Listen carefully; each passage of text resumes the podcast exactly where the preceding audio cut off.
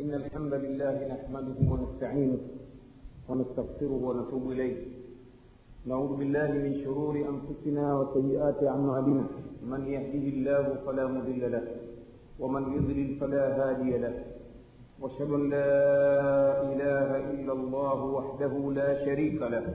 وأشهد أن محمدا عبده ورسوله أما بعد. فإن أحسن الحديث كتاب الله. وخير الهدي هدي محمد صلى الله عليه وسلم وشر الأمور محدثاتها وكل محدثة بدعة وكل بدعة ضلالة وكل ضلالة في النار. فالعياذ بالله من الضلالة ومن النار. Ndugu katika imani mhadhara wetu wa leo ulishakwisha kupata utangulizi na mada ya mhadhara wenyewe ilikuwa ni msingi mkubwa wa kiislamu au kwa maana nyingine tamko la la ilaha illa allah. Ama kukumbushia huko tulikotoka katika utangulizi tulizungumzia juu ya lengo la kuumbwa mwanadamu hapa duniani. Tukaona kwamba mwenyezi mungu subhanahu wa taala amebainisha katika kitabu chake kitukufu kwamba pale aliposema wama khalaqtu ljinna walinsa illa liyabudun. Hatukuumba majini na watu ila wapate kuniabudu.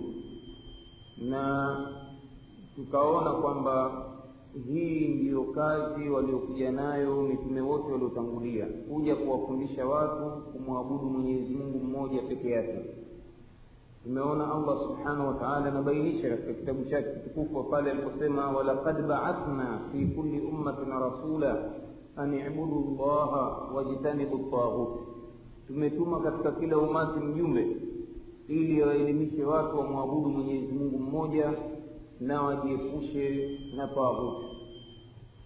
Na pia tunaona mwenyezi mungu subhanahu wa taala anamwambia mtume wake juu ya kazi yake hii tukufu ya kufundisha watu ibada kama ilivyokuja katika surat lambiya anamwambia mtume wake muhammad sal llahu alehi wa sallam wama arsalna min qablika min rasulin illa nuhi ilaihi annahu la ilaha illa ana fabudun anamwambia hatukutuma kabla yako wewe mjumbe yoyote isipokuwa e, tunampa wahi aelimishe watu kwamba hapana mola apasaye kuabudiwa kwa haki isipokuwa mimi hivyo basi niabuduni kwa hiyo tunaona kazi tukufu ya mwanzo ambayo ameifanya mitume ni kazi ya kuelimisha watu kumpwekesha allah subhanahu wa taala au kuelimisha neno la ilaha illa llah na pia tukaona kwamba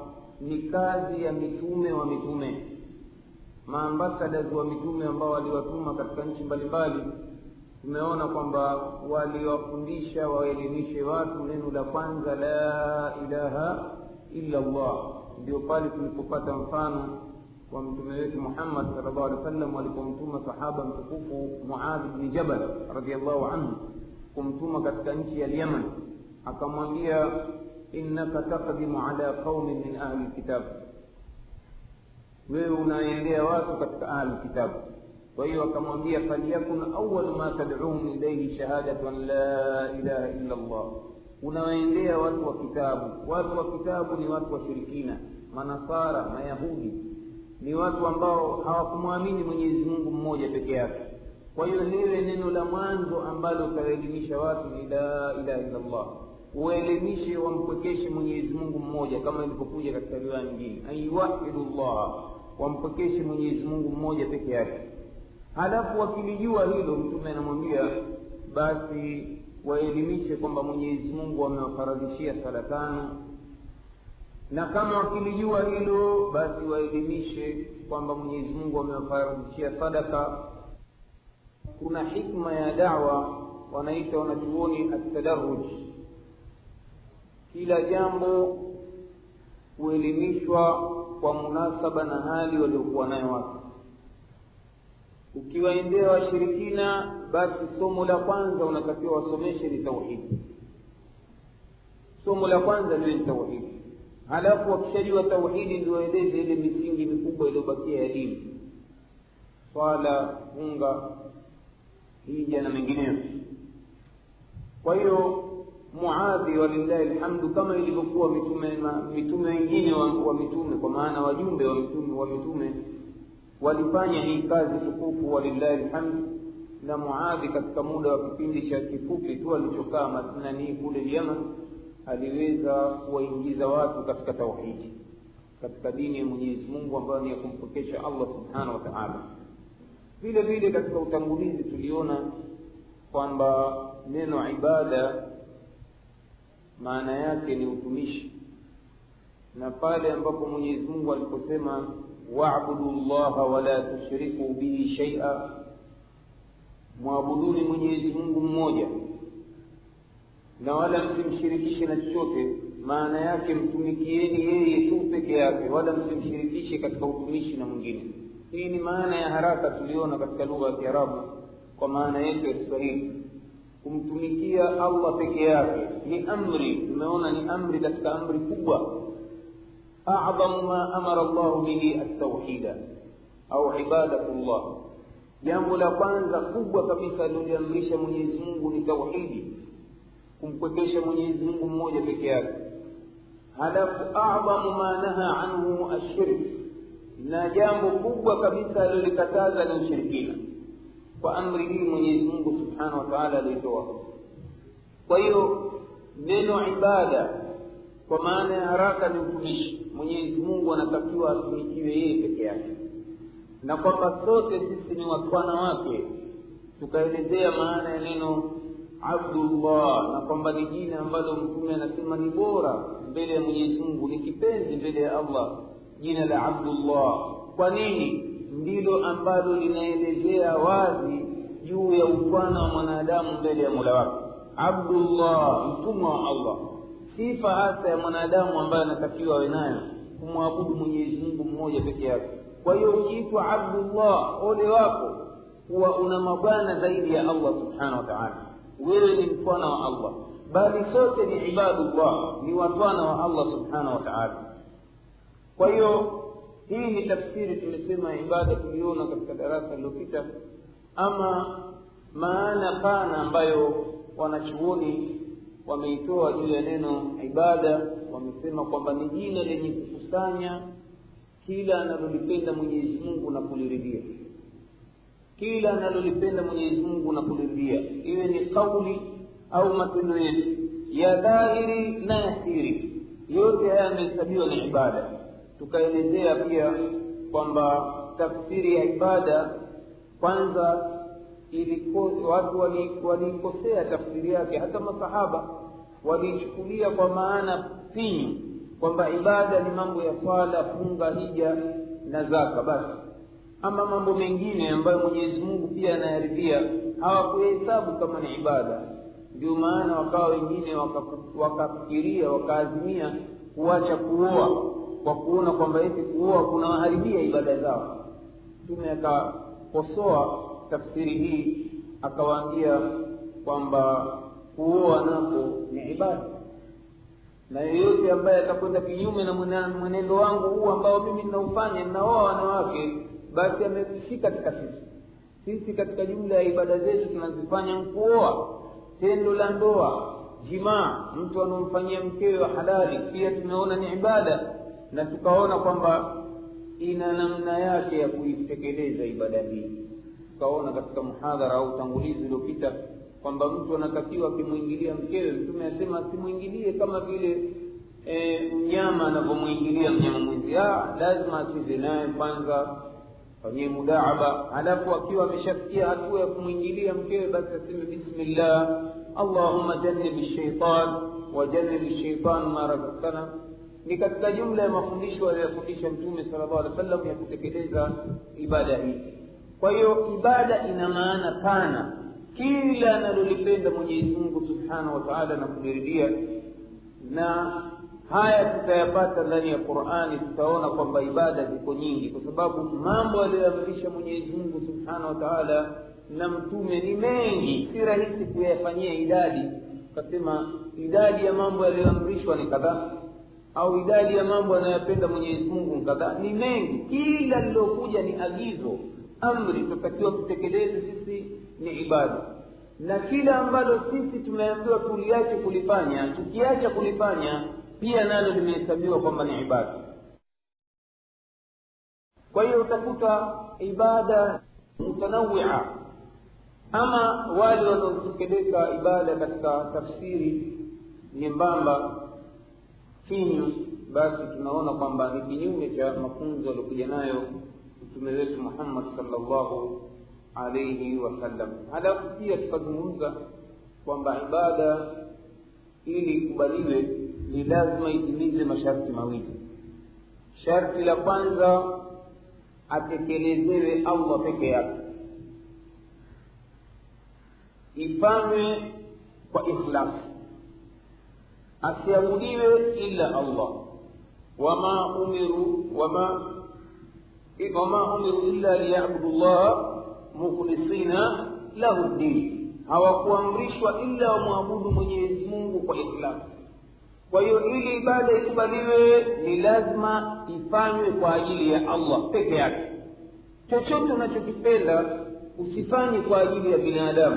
Fanya kwa ajili ya allah usifanye kwa ajili ya viumbe fanya kwa ajili ya allah subhanahu wa taala basi ibada yako itakuwa makubuli.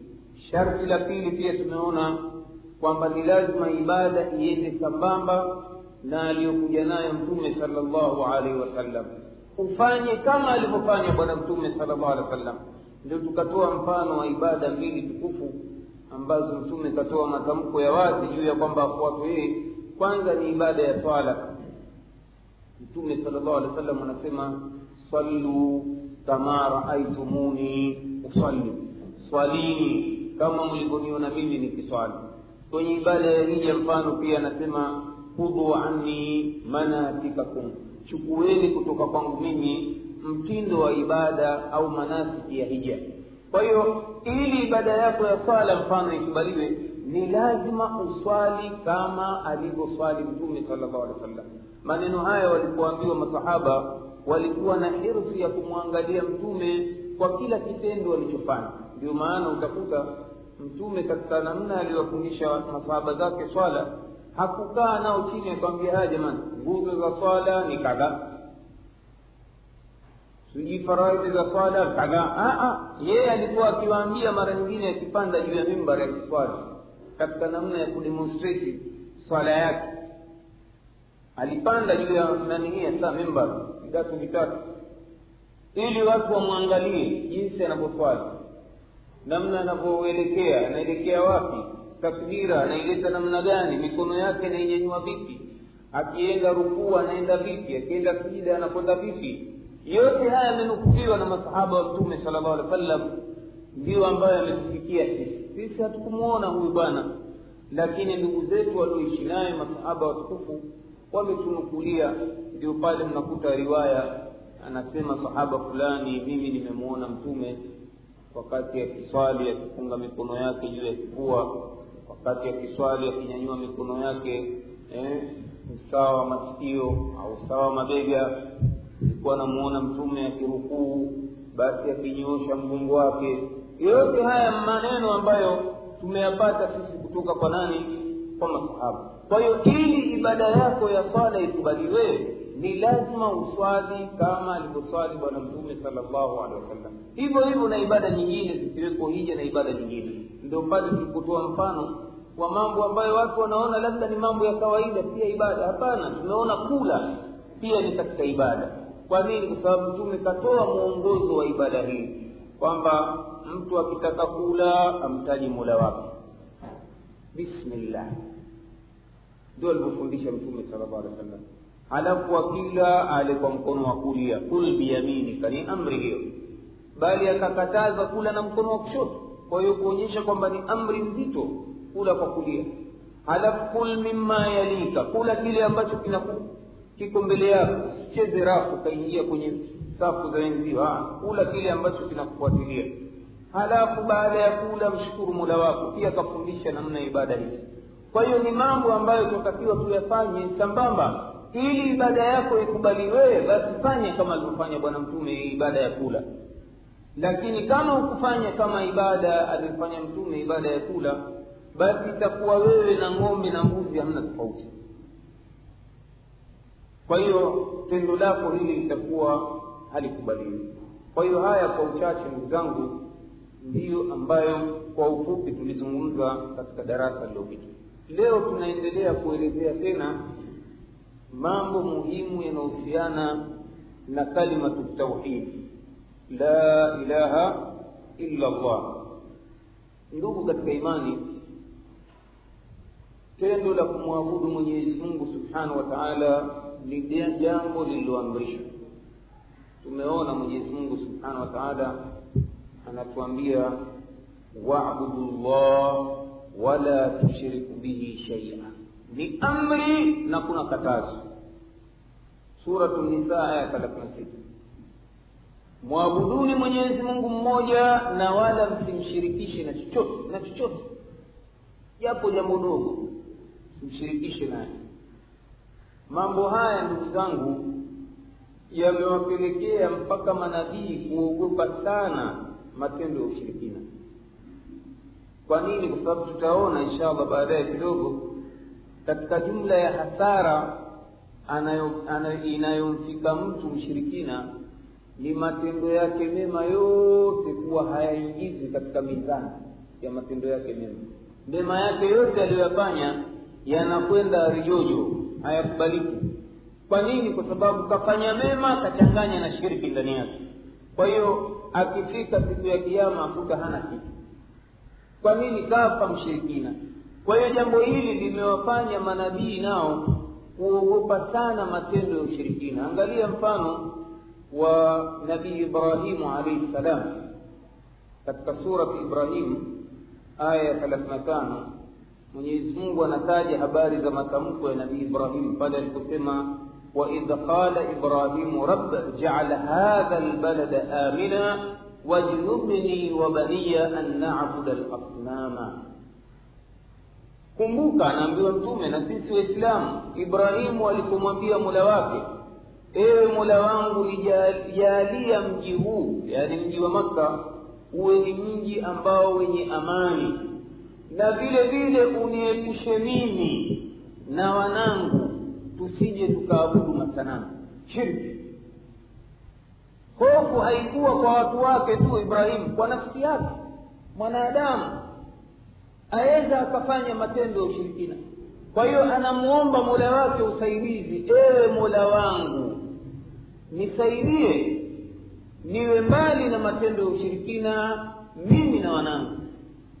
Haya huyu ni nabii ambaye sisi twasema msimamo wa ahlusunna manabii ni masumina wamekingwa kufanya makosa makubwa kubwa yakiwemo matendo ya ushirikina.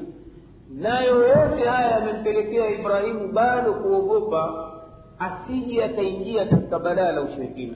Wajnubni wa baniya an nabuda lasnama ndio ushirikina uliozagaa zama zake baba yake alikuwa ndio muhunzi wa masanamu adhara alikuwa akiyauza sa kuyachonga na kuyauza. Na akafikisha dawa kwa baba yake lakini matokeo yake baba anamfukuza mwanaye nyumbani ambia wahjurni malia toka mbali ndoka kabisa. Kwa hiyo ni jambo alilihofia yeye ibrahimu alaihi salam. Yeye na wanawe seuze sisi ambao si manabii ni watu wa kawaida tuko katika hatari ya kupambana na aina nyingi za makosa likiwepo kosa la la ushirikina. Tungelipaswa saa zote maombi yetu yaelekezwe kwa mula wetu kumwomba allah subhanahu wa taala atuweke mbali na matendo ya ushirikina kwa ujumla. Ewe mwenyezi mungu tuepushe na matendo ya ushirikina. Vile vile mtume anatoa hadhari kwa umati wake juu ya hii dhambi ya ushirikina katika hadithi iliyopokewa na ibni masudi radiallahu anhu anasema yeye alimwambia mtume ya rasul llah ayu dhambin acdam inda llahi qala an tajala lillahi nidda wa huwa khalaqaka ewe mjumbe wa mwenyezi mungu ni dhambi gani kubwa mbele ya mola? Mtume akasema ni wewe kumjalia mwenyezi mungu kuwa na mwenza sawa sawa. Wakati yeye amekuumba wewe. Kumjalia mwenyezi mungu kuwa na mwenziwe katika sifa zake. Wakati yeye ndiye aliyeumba kwa maana nyingine wewe kumjalia mungu na mwanadamu au wewe kumjalia mwenyezi mungu na kiumbe kuwa ni sawa sawa. Kwamba mungu anastahiki heshima na huyu naye anastahiki heshima sawa na mola. Mungu anastahiki kutiiwa peke yake wewe wamjalia huyu naye anastahiki kutiiwa sawa na mola. Mungu anastahiki kupendwa mapenzi makubwa yeye peke yake wewe kumjalia kiumbe kuwa wampenda kama vile mwenyezi mungu au zaidi ya mwenyezi mungu. Haya yote yanaitwa matendo ya ushirikina anasema hii mtume itakuwa dhambi kubwa. Kuna ukweli pia dhambi hii imeitwa ni dhulmun adhim ni dhulma kubwa. Kwa sababu neno dhulma tafsiri ya lugha kiarabu anasema ni kukiweka kitu mahala ambapo sio pake. Ukiiba unaambiwa umedhulumu. Kwa sababu gani?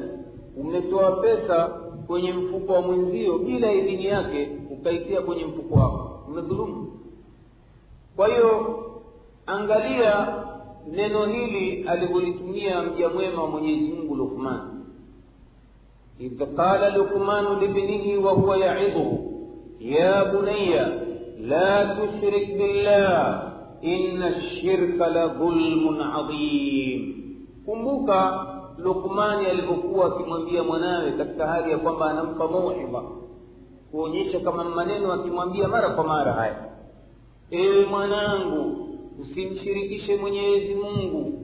Hakika shirki ni dhulma kubwa. Dhulma ni kukiweka kitu mahala sipaki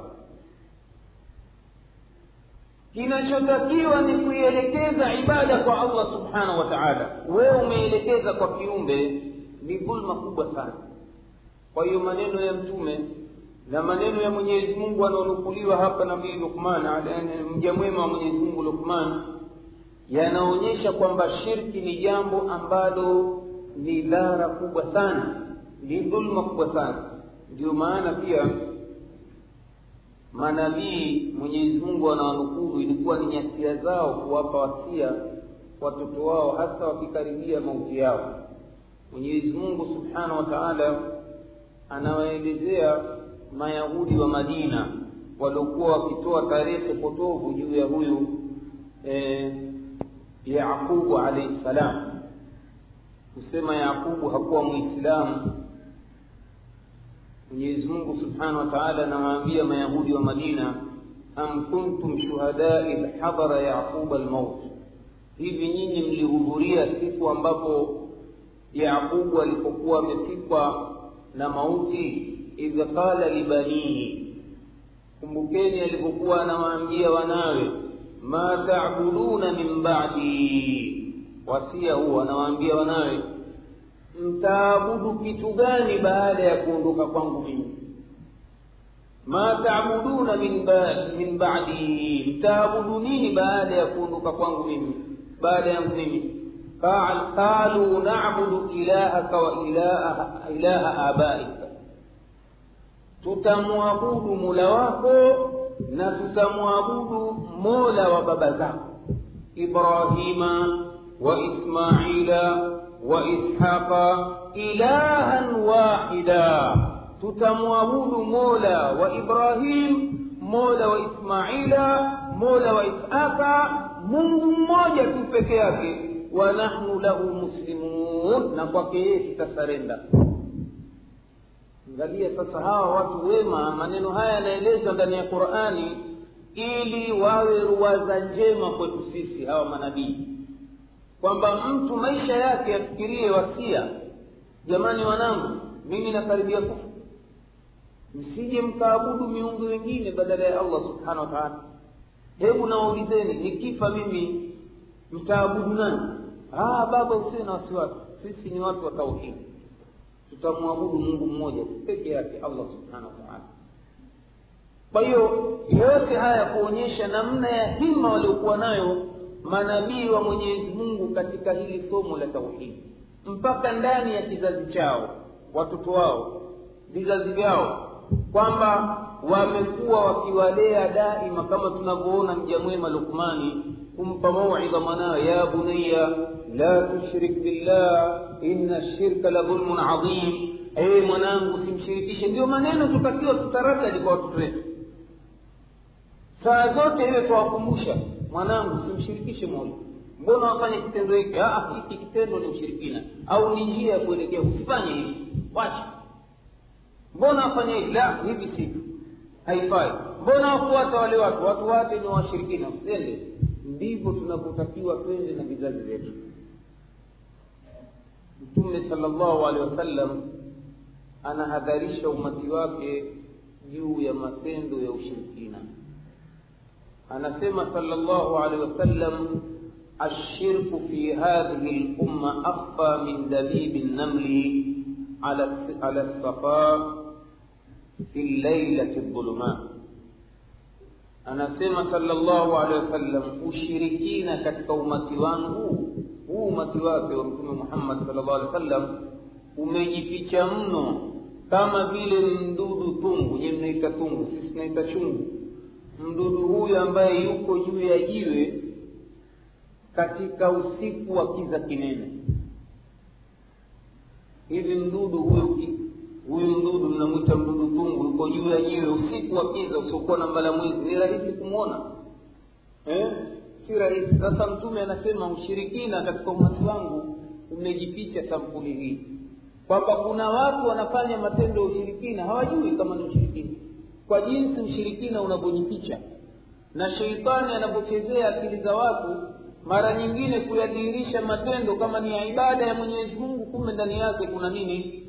Ushirikina. Vile vile katika jumla ya hadhari mtume sala llahu alehi wa sallam anaitoa kwa umati wake. Anawaambia mtume sala llahu alehi wa sallam kwa hadithi iliyopokewa na abu saidi lkhudhuri latattabiunna sunana man kana qablakum شبرا بشبر.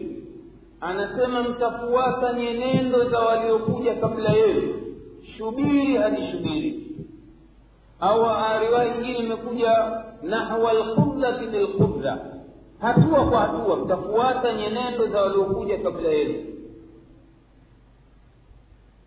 ذراعا بذراع ذراع هذه ذراع تفواتا ولو دخل جحر ضب لدخلتموه hata wakiingia kwenye mashimo ya kurukenge na nyiye mtaingia.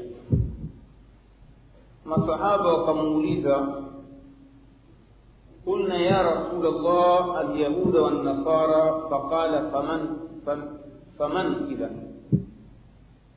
Je hawa watu ambao tutawafuata sisi hatua kwa hatua hata wakiingia mashimo ya kurukenge ni nani hao?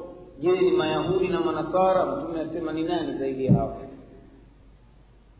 yote haya ni kuhadharisha umati wake wasije wakafuata nyenendo za watu waliopita. Matendo ya, ushirikina matendo ya uzushi katika dini. Na kweli mtume sala llahu alehi wa sallam mbali ya hadhari zote hizi tunaona tena anasema sala llahu alehi wa sallam la taquma saa hatta talhaqu fiamun min ummati bilmushrikina وفي رواية حتى تعبد فئاما من أمتي الأوثان حتى تعبد الأوثان فئاما من أمتي anasema hakutosimama kiama mpaka makundi mengi katika umati wangu yatakapojiunga na washirikina mpaka makundi mengi katika umati wangu yatakapoabudu tena mizimu yote haya ni ile hirsi aliyokuwa nayo mtume juu harisun alaikum bilmuminina raufu rahim.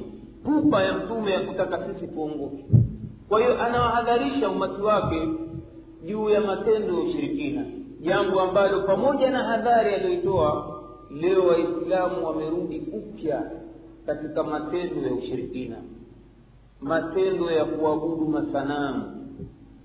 Matendo ya kuabudu miti mate, matendo ya kuabudu mawe matendo ya kuabudu wanadamu matendo ya kuabudu hawa za nafsi yote haya yamerudi tena katika zama zetu